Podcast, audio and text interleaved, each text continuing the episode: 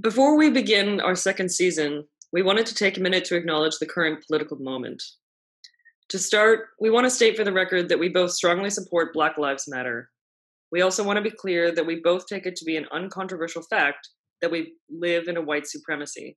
This isn't a controversial term in academia, in particular when it comes to critical race theory. It's used to refer to the way that our world is structured, namely that society is built to favor white people. One reason that people resist the term, I think, is that it sounds like we're saying that society is a compilation of white supremacists, as though secretly in our hearts we actively wish for the dominance of the white race.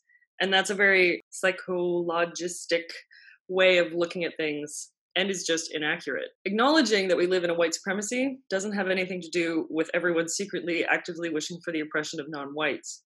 In fact, part of the problem is that to white people, the ease we have compared to other races is invisible to us. We don't even notice it, and it seems normal. And just a quick word about privilege. That's not to say that everyone who's white or a man has it easy or is automatically successful. This is a common misconception. We have positive associations with privilege, where often you'll hear people use it in a sentence like, oh, it's such a privilege to be able to do this thing that we're actively grateful for. And so I think part of what trips people up about privilege is that it's not a thing we're registering. And that's part of the problem. What it means is because of your identity, you have had the fewest impediments. That's just a better way to think about it. And it's hard to register because what you don't see is how many more impediments everyone else has because of their gender or their race or their sexuality or their class or their disability or whatever. To begin to reckon with the fact that we live in a white supremacy, we have to be able to question what we see as normal to question a lot of what we take for granted. That involves a lot of listening, a lot of reading,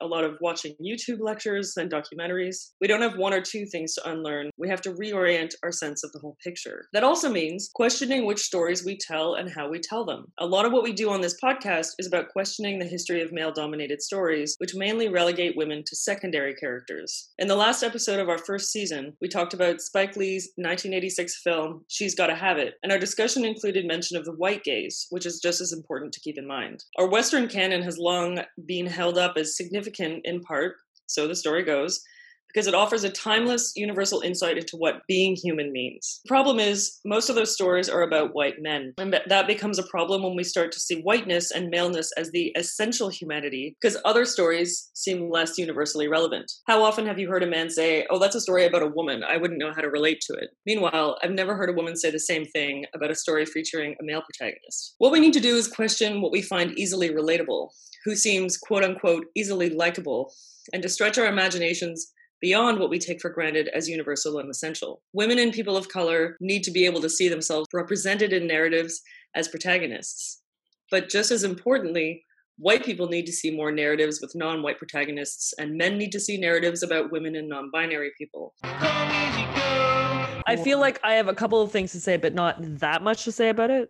I had the same thing. I feel yeah. like, well, this might just be a shorter episode then. Yeah, yeah, yeah. Which is fine because my energy is also not like at some point I'm gonna need. Well, we are rolling right now. Also, are we? Oh, okay. Hi, listeners. Sorry. I'm like, yeah. All right, let's do this fast because I gotta go to bed. I'm an old lady. Hi, I'm Lisa McEwen. And I'm Lisa Anita Wagner. And together we are. She's gotta have it exclamation mark.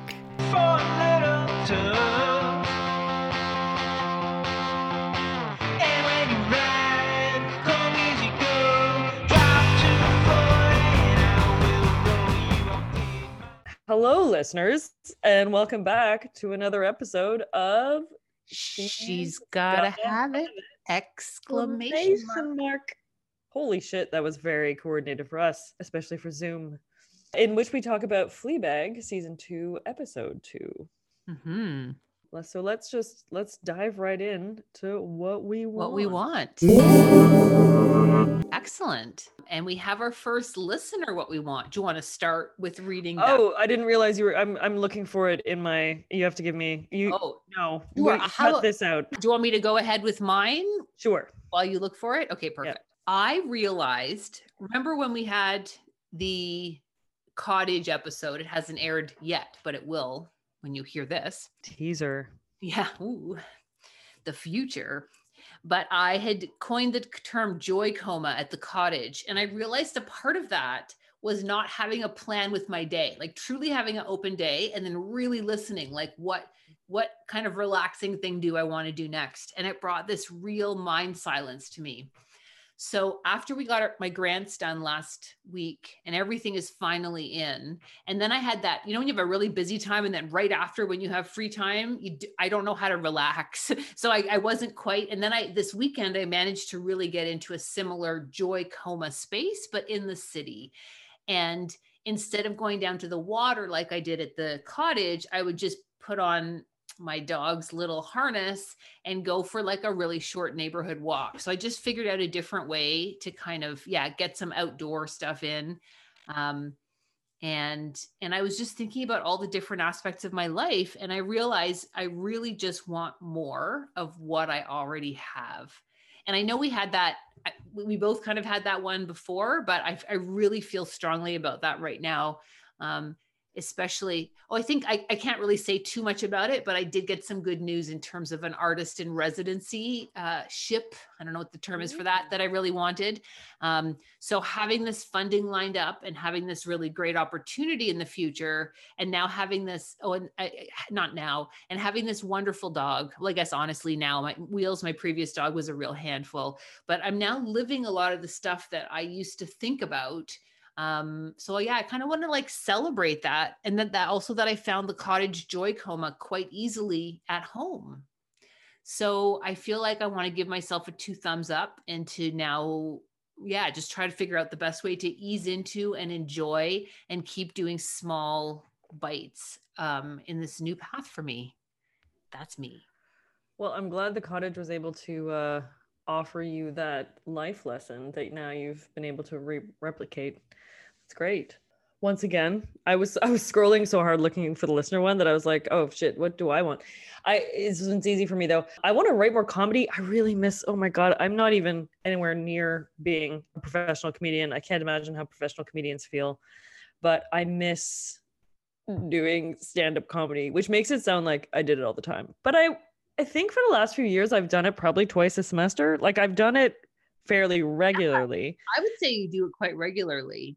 Yeah. And it's still, you know, uh, not something that I'm great at, but I actually, I can't, like, I think the summer was a low creativity time for me because I was, I was in a weird fog of iron deficiency for some of it and I was also just, I mean, the summer was very empty. There was not a lot of structure. So now that the fall's here, I have TA jobs at Ryerson. So I have grading jobs. They're technically technically called GA jobs, but no one knows what a GA ship is. So I'm grading for Ryerson. I'm writing my dissertation. I'm um, running a reading group. So it just, and you know, the summer felt like it lasted five years for me.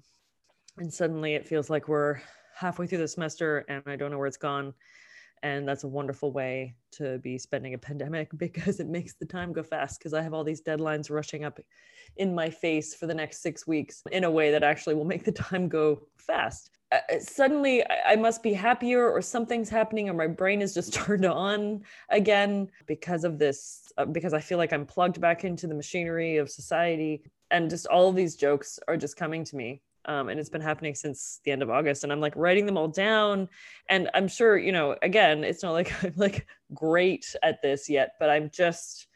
I really need to know that I have like an audience to go in front of for, the full joke to come out. Like I'm sort of not capable of really finishing the joke until I have that performative element but i just i know that i can get kind of two-thirds of the way there on a lot of it and so i'm really excited for a year and a half from now when I can do that again or whenever it is. But I realized in even just trying to write down some of the jokes and uh, flesh them out in my mind that I really miss it and that I like it and I want to kind of get back to that as soon as I can. Nice. Yeah, I will mm-hmm. say it seemed like you were doing it a lot. Like I remember when you were yeah, involved in all kinds of different different events. And then this just came to mind as you were talking, but Remember that photograph you took of Maria Bamford where she just was a big glow, like you couldn't see any human elements of her?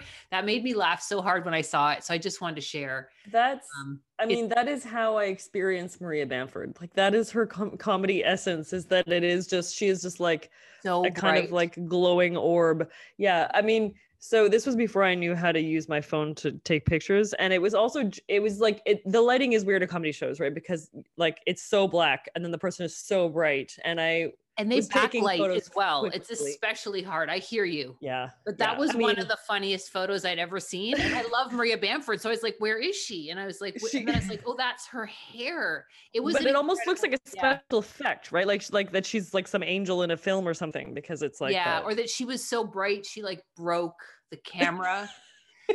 um anyway aside but it's um Yeah. yeah if you are on uh, lisa's social media you happen to see her pho- one of the photos of maria bamford it is the most exquisitely bizarre photograph or it's like some old-timey photograph like photographing a ghost or something anyway just i thought of it when you're talking about stand-up sorry to get um off track but that that show that I saw her do was like I mean just it just goes with the photo. It's like it was incandescent. Like it was just she was so good and her recent comedy special which is called Weakness is the Brand, which I highly recommend. Hmm. Um definitely came out of that comedy tour she did because a lot of the jokes she does in that come come into that show. So I highly recommend it. Um I actually went to Maria Bamford Zoom comedy show a few weeks ago and it was great but like not the same at all like it's just you know comedy just obviously doesn't translate in the same way And I will say to you publicly on the air after the pandemic, if you ever go see Maria Bamford again, now that I'm sitting more comfortably, I want to be your Maria Bamford buddy. all right noted noted pandemic. no one else no one else is allowed to come with me we can take Uh, more people. I just want to also be there. I don't want to Okay. limit.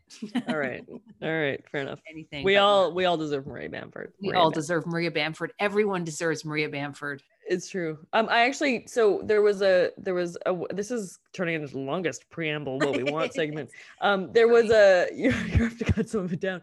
Um there was a um a kind of uh lottery to be chosen to be on her show and and seven people were chosen to be on her show.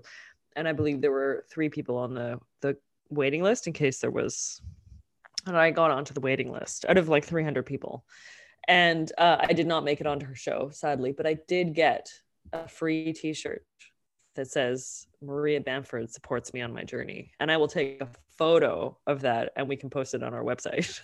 and also I will be posting that to my Instagram. Oh my God, that's a great shirt. I want to be in on that whole thing. and I'll take a next- footy is, is what I want. But we should read this listener. Yeah. Next, Email. we have a listener who had written before and it went into the She's Gotta Have It junk mail. And uh, luckily they wrote back. And then this is actually the third email that we got from them, which Lisa is going to read is is is her what we want. Yeah. Well, I'm going to read an excerpt of it. This is um, Amanda J, loyal listener. Thank you, Amanda. Uh, Amanda writes, Sorry to get meta here, but ironically, I'm not currently in touch with my desires. So I guess I want to know what I want again. I realized a few years ago that I could never tell if I wanted something or not.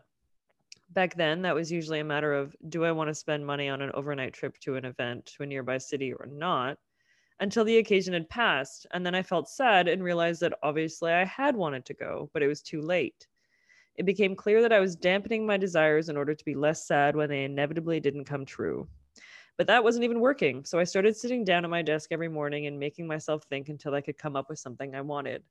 Eventually, that became a habit, and I started writing down one desire every morning, a habit I've since fallen out of clearly. And it really helped me to become more honest with myself. The fact that you guys do this on a podcast felt like a cool coincidence, and it's one of the reasons I enjoyed it so much. Thank you, Amanda. Thank you. And Uh, that, oh, sorry. No, go ahead. I was going to say that really resounds with me because I remember years when I was really depressed. I also had no idea what I wanted from small to big. And I remember being almost like jealous of, like, I remember I was looking after a toddler and she knew, she's like, I want these pajamas, not this. I want this sock and this sock. And I was really jealous of this, that she knew what she wanted. So, yeah, that really just resounded. Um, Yeah, I in my 20s for sure I found that I often didn't know what I wanted until after the fact. If it was like on a date or something, if I was on a date with somebody, often I didn't know if I wanted them until I was alone.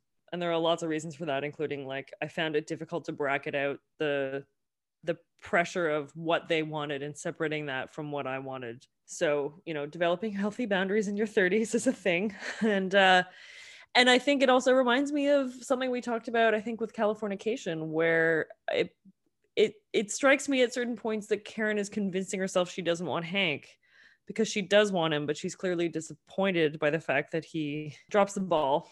Thank you. That's the drops the ball is the phrase I'm looking for all the time. And so she sort of talks herself out of wanting him, which is, um, I think, one of the narratives of um, of that show. Mm-hmm. And yeah, like just trying to pretending that you. I remember bringing this up last winter, like pretending that you don't want something because you don't want to deal with how much you do want it. Desire's complicated, man. It yeah. is. Yeah, I think that's a very human kind of thing to do that if you want something a lot to push it away, I think it's yeah, so interesting how that all manifests. Because I guess when you think about it, desire is also really kind of vulnerable. And that's scary because it is scary to admit that you want something and then to not get it. To not get it. Yeah, it's yeah. true. It is vulnerable. Yeah. Oh, look at us. look at us what we want it is really good and that uh, what the the listener had written that to have every every morning just think of one thing you want i think i might start doing that to try to uh yeah just be even more daily about it as opposed to when we mm-hmm. record the podcast yeah and i like that we do this on the podcast even though you know half the time we come up with like sort of silly things or abstract things. It's like you know all of it matters like the abstract things the silly things the serious things. Um you know i think we don't we we are very honest on this show but like we certainly don't get super hardcore and uh, intimate about all of our desires because there's like I'm sure a lot more we have that we don't share with all our listeners. Yes, like the one I shared right before we started recording. I like that one. Let me tell you one thing first. because it's not appropriate to share on the podcast. Yeah. So this is like it's just a thing that you need to kind of build up a practice of because yes, it is definitely. And to celebrate it, not feel at all guilty or weird about it, I think is also a huge part. Totally. All right, so let's move on to the episode of Fleabag. A Fleabag.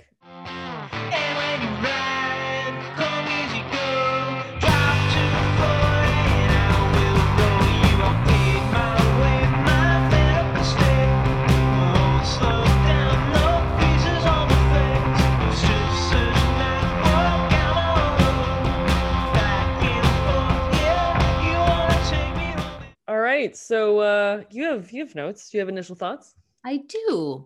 Like we also said just before we started, I feel like with this one, I have a bunch of moments that I liked, and it's a, still a very good episode. I do guess. I, I guess the, the thing that sticks out the most is I'm really big on things I haven't seen before. I have never seen a priest character uh, that's this particular kind of a mess it's really lovely. So I guess that's my kind of overall thinking. And yeah, and I think it's a really interesting sort of side sidekick for Fleabag.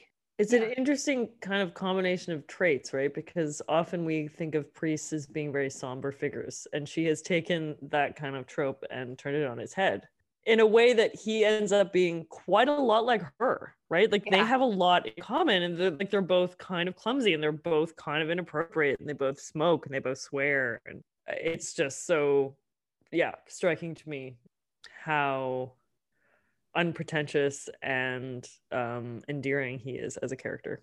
And how authentic and honest yeah. in a really interesting way. And then with that really I think that's again another place where it is like Fleabag, but he's so insecure in these kind of up and down ways, and then lovely, and then really wanting and trying to be honest and authentic. So in a way, it really is like a mirror to Fleabag, but in mm-hmm. a priest outfit.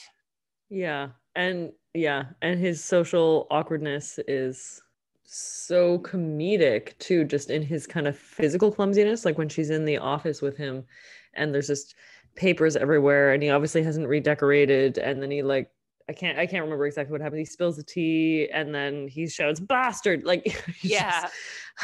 yeah, his swearing. And that was one of the actually one of the notes I had cuz he he wiped it up the tea with some kind of holy like vestment thing. Yes.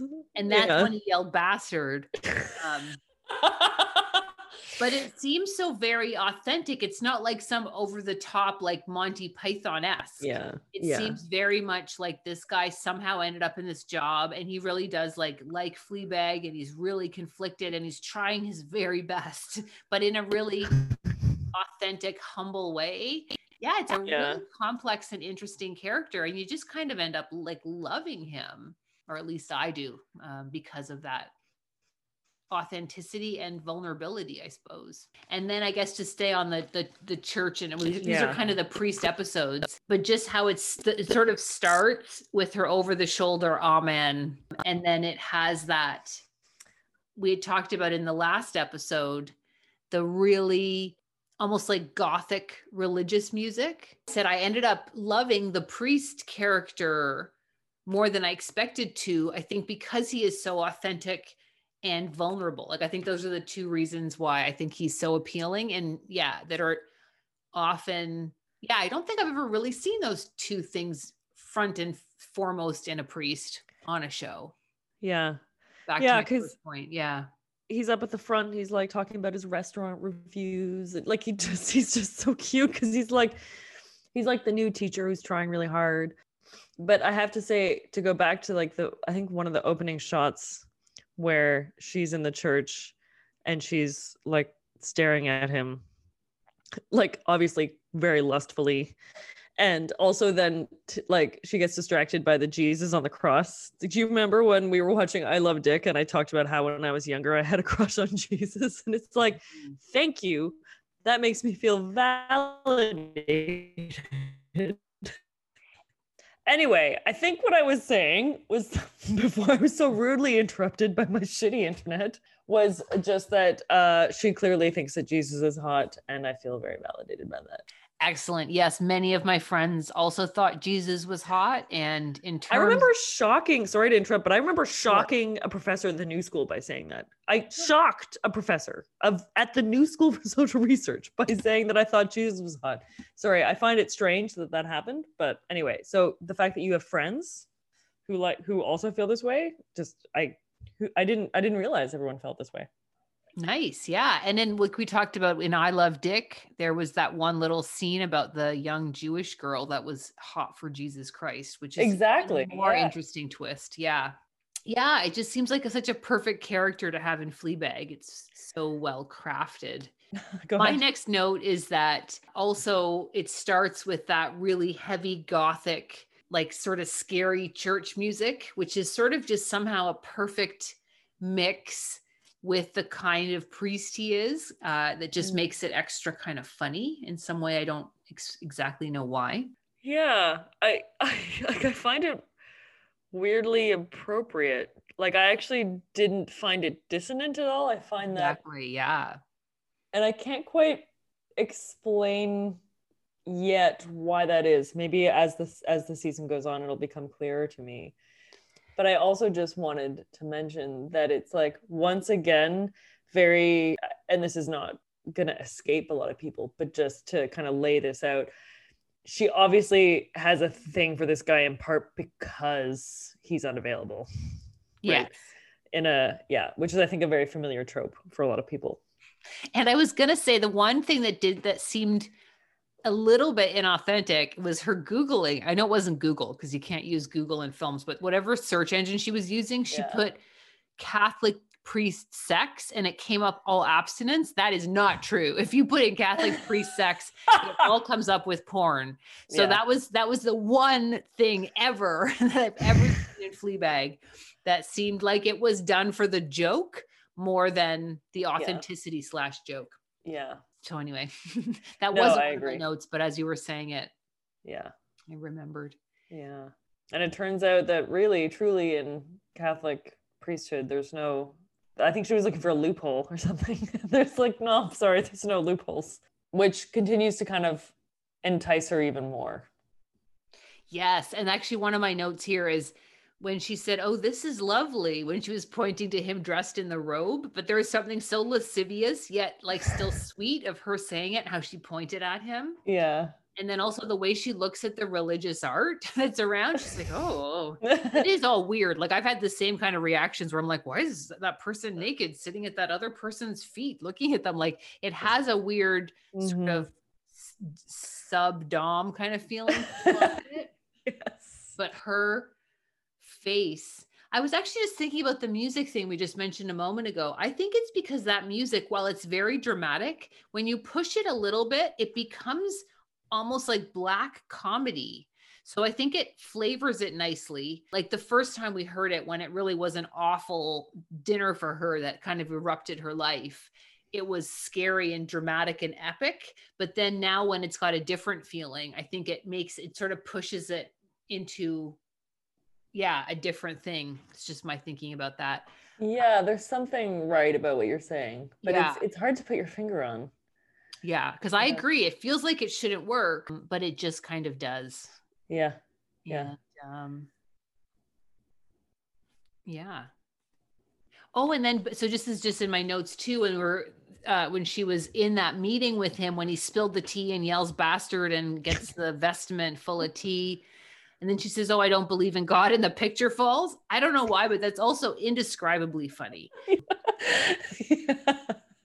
Yes. And uh, I also remember having a similar thing when I was young, making some kind of comment like, "Oh my God, there's like no God" or something. Then, or the like, and I think the light flashed, and then some lightning flashed, and it is really weird when that kind of thing happens. So, yeah. anyway, but yeah, but it really did work um, in that case. And also in his like little office, it's also full of stuff. Looks like a yard sale that a picture pulled off the wall. Somehow also seems just like appropriate.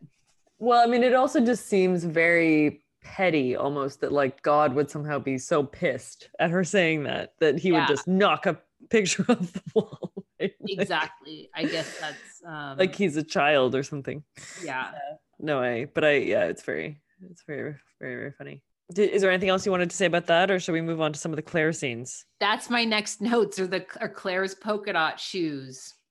I love how Claire's feelings emerge in her clothing choices. Oh, It's so precious and also it really works. Like you wouldn't i wouldn't think on paper that someone as kind of wound up and as uptight as her would mm-hmm. work so organically with polka dot shoes and a weird morph suit and crimped hair. It's just so amazing and adorable. And then so what's the first scene? Are they at the stepmothers or are they at the cafe? I can't remember the which cafe i think comes first the cafe and- i have to just say that like claire's obvious like intense discomfort with that man who comes up and is just trying to kindly say hello to her. No, no, I'm not. No. And she's just sort of shouting at him. It reminds me of how I used to be as a teenager when a boy would approach me that I didn't know how to say no to, and I felt like I had to. Like I, it would my my like no thank you would come out so aggressively because it just felt so. I felt so panicked in that moment about being able to kind of gracefully articulate a boundary. it's just like yeah claire's claire's discomfort with her ability to articulate her feelings means that sometimes it just comes out as massively aggressive right yeah i couldn't figure out why it was so funny but it is true it seemed like almost like hostile. And then also like again it was really well drawn out dramatically because remember the fellow literally it's like an old fellow and he literally was in her face kind of leaning over her lap like it was an intense situation. And then with the whatever chatty wednesdays it's literally built into what you're supposed to do. But yeah claire was so hostile remember she was even like i don't want to tell you i don't want to tell you. Like and yeah. yeah i really think claire is an extraordinary television character I've mm-hmm. never seen anyone like her before. Mm-hmm as well as the priest. Totally. So so uptight but so sweet and endearing at the same time. At the same time. Oh, and I do have a note about that too when she said, "Are you having an event?" Um and it's so mean. Like she sometimes is so they're so mean to each other, but again, it was it feels really real and balanced. Yeah. And it's so harsh. Um, and I, it's interesting though, even is, as the audience, though, I was wondering, I was like, oh, something's happened. Yeah. Yeah. so, well, exactly. I mean, I, I feel like from, from Claire's perspective, I think it's, it struck me as like genuine surprise. So it does, yeah. it does come out as cruel because she is so surprised, but it's also sincere. So I didn't think of it as cruel necessarily so much as just like deeply insensitive. Like, oh, you're succeeding. Like, yeah but like in a in a real genuine surprise way. Definitely. Yeah. Um, whereas the stepmother, it's more like she's she not only expects Fleabag to fail, she kind of takes some sort of weird sadistic pleasure in that. Yeah. Yeah. And then I think that brings us to that portrait sitting Yes. at the studio. Oh. It's one of those scenes that when the mom when the stepmom turns her actually physically around in the other direction, it feels like it should be too much, but they somehow still make it work. and I actually have seen stuff like that with siblings sometimes where um, I had a high school friend and the parents gave one daughter like a computer and like a trip to Italy and then gave the other daughter a pair of pajamas. Like, you know, what sometimes when you're just like, what? And just the treatment that you see. Oh, totally. And I mean, the thing is, is that you could. Here's what's funny to me is that the the portrait that she's painting, where Fleabag's facing away and Claire's facing towards, like that actually looks like it would cool be a cool painting. Like it looks Yeah. artistic, and so that's almost why you can believe that that's the choice she's making, even though it's obviously like a like a really passive aggressive um, move on her part. Obviously, Yeah, to just try to like yeah, cause emotional harm.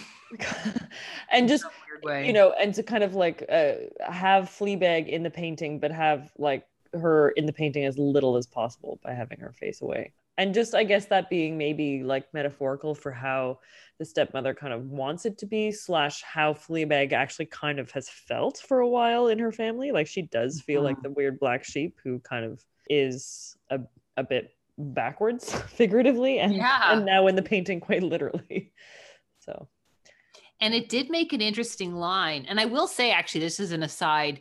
Lately, my favorite outfit has been my business onesie with a striped t shirt underneath and running shoes. And then I looked and I was like, that's exactly what she's wearing. And I didn't copy her, but I kind of love that outfit. So just her back with the striped shirt and the kind of like, yeah, business onesie thing, it would make a good painting from the back. I kind of agree. Wait, sorry, Fleabag's wearing the onesie? Yeah, Fleabag's wearing. She actually it was the same out, like the same onesie that she was wearing in the episode where she punches um uh Martin in the nose, but she was wearing it with a t-shirt underneath as a more casual. oh, okay. It's like a jumpsuit. Yeah. so it's jumpsuit. not Yeah, like I call those business onesies because I guess it's like oh, yeah, but it's- okay. Okay. I think yeah, I think a lot of people call them jumpsuits. But Yeah. yeah.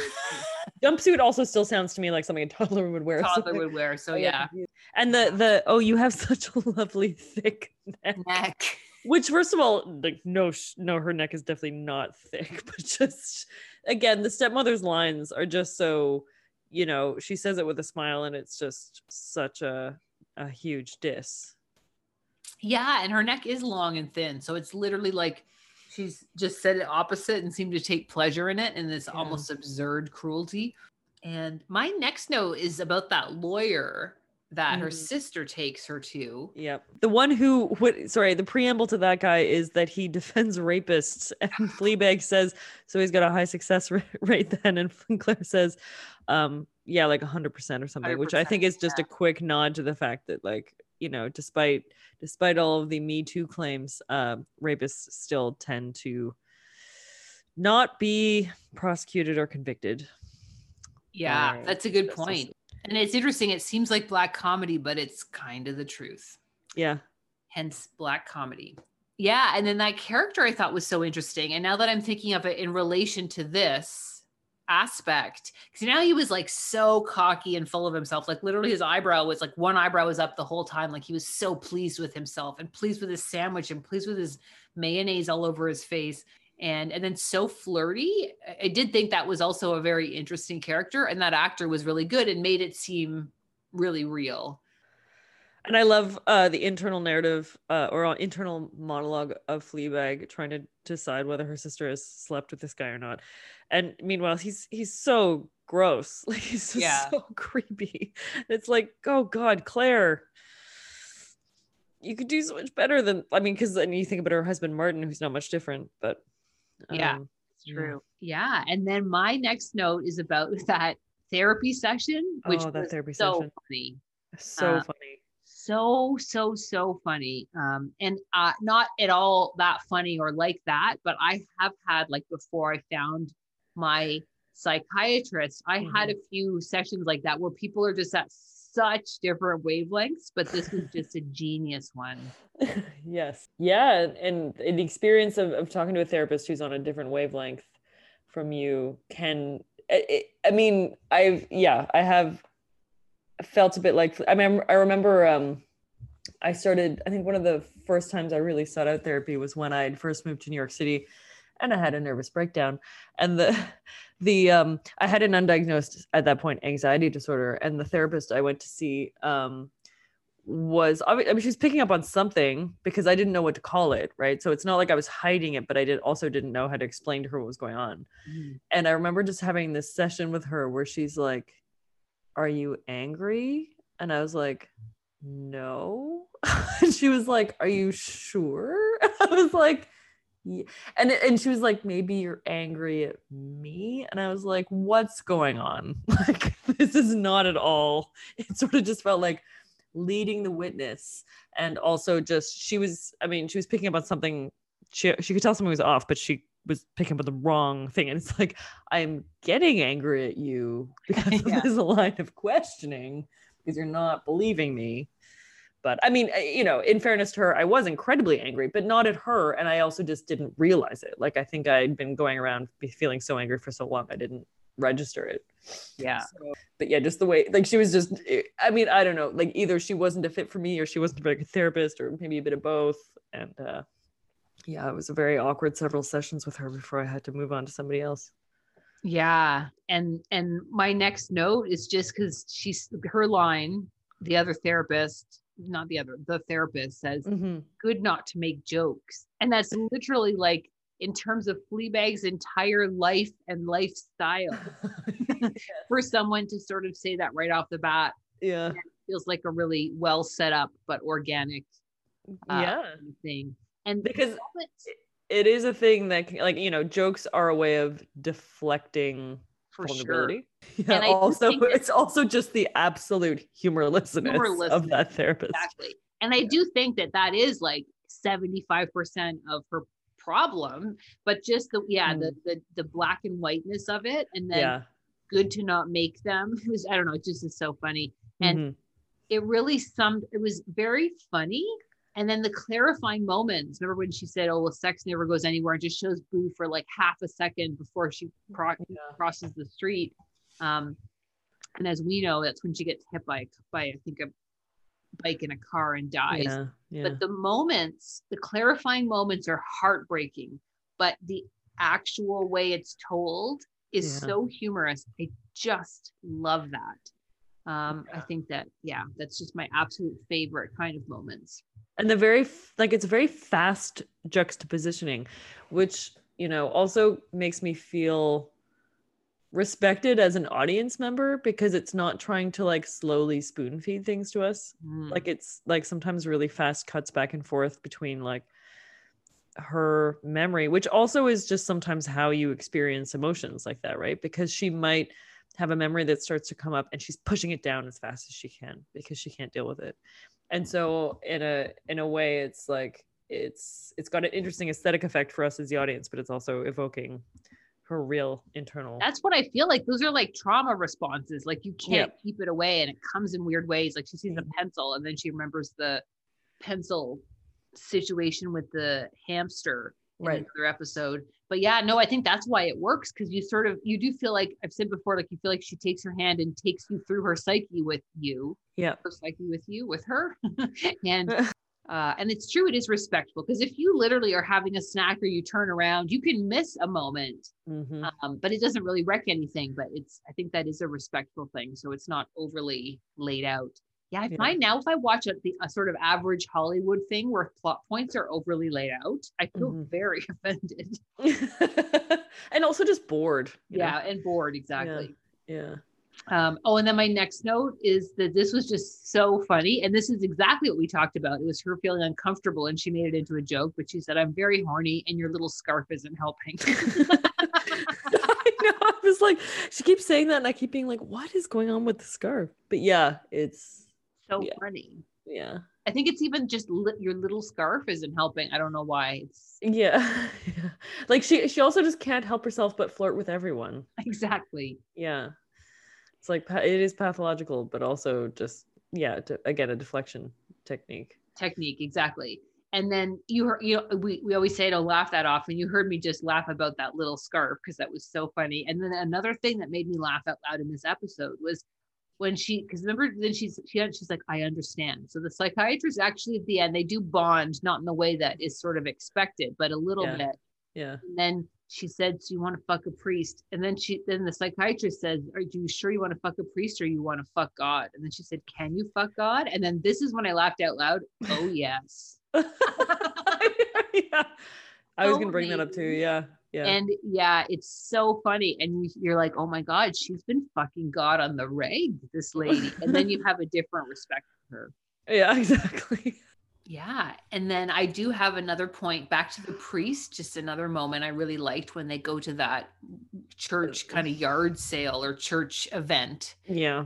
Like a like a tiny fundraiser or something. fundraiser or something. Yeah. Yeah. where Fleabag goes to flirt with the priest. And that seems so high schooly, like when Yeah. you like someone and you go Yeah. just do whatever they're doing, which is but it was it was endearing and cute. Um, Right. And you're just trying to find excuses to see them, right? yeah, So- exactly. And again, this is so refreshing. But when the priest goes, Oh, I don't know how to talk to babies, and literally didn't even look at the baby, I think that it's so funny because you never see it. And people normally don't say that because it offends like 90% of the people in the world when someone speaks like that, even if it's totally reasonable. Like Yeah. people can say, I don't, I don't like your dog or I don't like cats. But you just if you say I don't like babies or kids, it's not well received. Yeah. Yeah. Um, so really refreshing yeah, totally. As well. And then I did have a note that Martin, who is, I talked about this before, like how I love how he leans into the creepiness, how he leans Yeah. into that awfulness. This is like takes another cake somehow. This scene, at first I thought he had on just a suit jacket with no shirt. Like somehow he just took creepiness to this extra level. Um, but he had a bit of a black eye still, or from something. else. Yes. Yes. No, from Um, her. Yeah. was it still from her. I've forgotten if it was. Oh yeah, that was the year I was. Thought, yeah, it's the year. Like the punch happened, and then it was right after that. It wasn't the Mhm. year uh, time before that. But yeah, he seemed even meaner, and with the black eye, and then his hair looked sort of greasier, and his jacket was huge. Like Yeah. it looked way too big on him.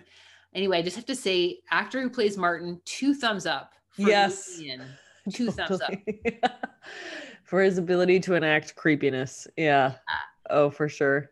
and it sure. really is a leaning in because there's lots of people that play in that way and they always have a little tiny bit of nudge nudge i'm not Yeah. this person he looks like he's living and breathing that person yes. Yeah.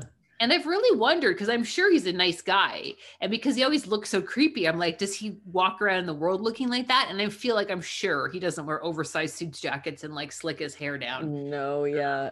So anyway Uh, you know at some point i want to look him up because i just feel like i'd be curious And yeah, look up like an interview with him because Yeah. it's like, what does this person look like when they're being like a the normal human being? Yeah. Uh, well, I, I mean, that's also a tiny bit how I feel about Andrew Scott, who's the guy who plays the priest, because in Sherlock, he is incredibly creepy as Moriarty, right?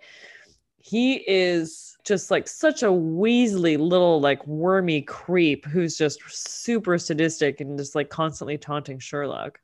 Um, and in this, like I when I first saw him, I was like, oh, okay, like, you know, I get that like, you know, British actors are and everything. Like it's like I mean, I guess it's like that in Hollywood too. For some reason I just notice it less because I guess the British community is even more is even maybe smaller or denser or something. When I saw him in it, I was like, okay, and this this will be interesting. And I did not expect for Andrew Scott to be able to make me fancy him.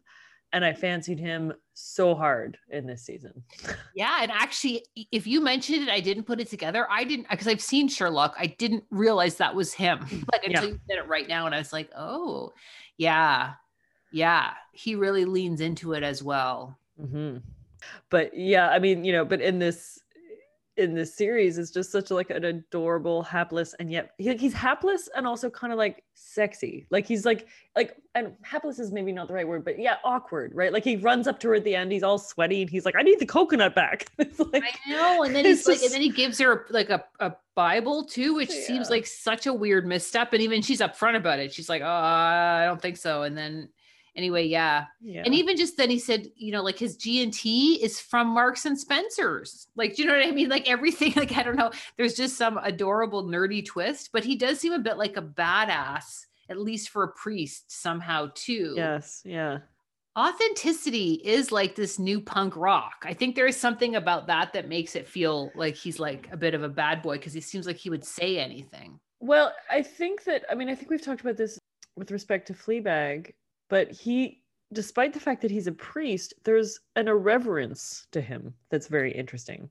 Yeah. Like with the oh, you know, I don't know how to talk to babies, and oh, when he spills the tea and he's like, oh, bastard, and he's mopping it up with it, like you know, like it's just he obviously takes God like and his relationship to God very seriously. We learn this as the as the season unfolds, but he doesn't. He he's not self serious, so he doesn't take himself very seriously, and he he doesn't um, seem to think that he needs to fit a certain mold to be a priest. Hmm. Yeah, that's true. I think that that's so. It's like he's not a rule follower in a thing in a in a in a thing in a job that is very rule followy. Yes, yeah, exactly. Yeah, because this is kind of like a weird analogy to make, but like, uh, you know, my, I'm sure there are loads of cool priests out there. Uh, I have not met a lot of them.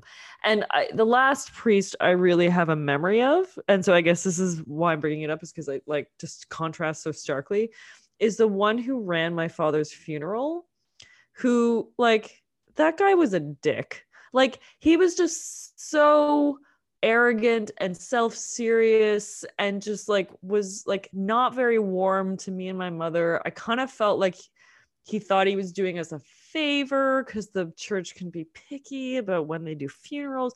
Like it was this whole thing. And I like look back on that day and it was like full of such like warmth and support by family members. But I think about that priest and it just pisses me off because like he didn't ruin it or anything, but I just certainly didn't feel like um supported by that dude on that day. And it's like that's literally his job. Yeah. And it just felt like he thought he was supposed to be like the star of the show. As, is actually in retrospect how it felt. It's like now that I say that, that sounds so absurd, but that is exactly how it felt. Yeah, well, I do think they have, you know, they don't have to pay taxes and there's all these things. I do think it gives them this power. Do you know what I mean? Like as a church and as someone running a church that can be easily make me weird. Yeah. So Anyway, I, I just sorry remember- if that priest is listening to our podcast. I suspect he isn't. I'm not even sure if he would remember me. But like, well, I will throw this in just because it when as you were talking, I re- was reminded I did go to, and this was actually a pastor because it was Lutheran. But when I was little, my parents sent me for confirmation classes, Mhm. and I went to a couple, and they, I said I wanted to be an actress, and he said that's a sin. And then I like Boy George, and he was like, that's a sin, and I was like. And then I was asked to maybe not come back. So I was like, no problem. So not a priest, not impressed. yeah. I mean, like if I'd known a priest like the the guy in this series, I would have been like, much different, This is much very different." cool. Yeah. But uh, but that's not that was not my experience. But it also seemed a little bit random. And then also, this church was in Kensington Market, which is not close to where my parents lived at the time. Mhm. And he said I should walk to church because God gave me legs. So he had really like strange ideas. I was like, you me to walk all the way across the city as like a young Mm, teenager? Anyway, very strange ideas. gross. But it's fun to think that I was kicked. I'm not really a badass, but I was technically kicked out of confirmation class.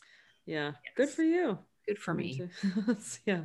All right. I think that's all my thoughts. That's the end of my notes as well. I feel like it was another tight episode that was uh, not not at all filler, but just this really g- bunch of excellent moments that took Yeah. you deeper into the Fleabag universe. Absolutely. And I'm excited to see where her uh, relationship with this priest goes. Me too. I haven't. I mean, I did watch ahead originally, but I don't really remember. So I'm really looking forward to, uh, yeah, moving ahead and remembering. Awesome. Excellent.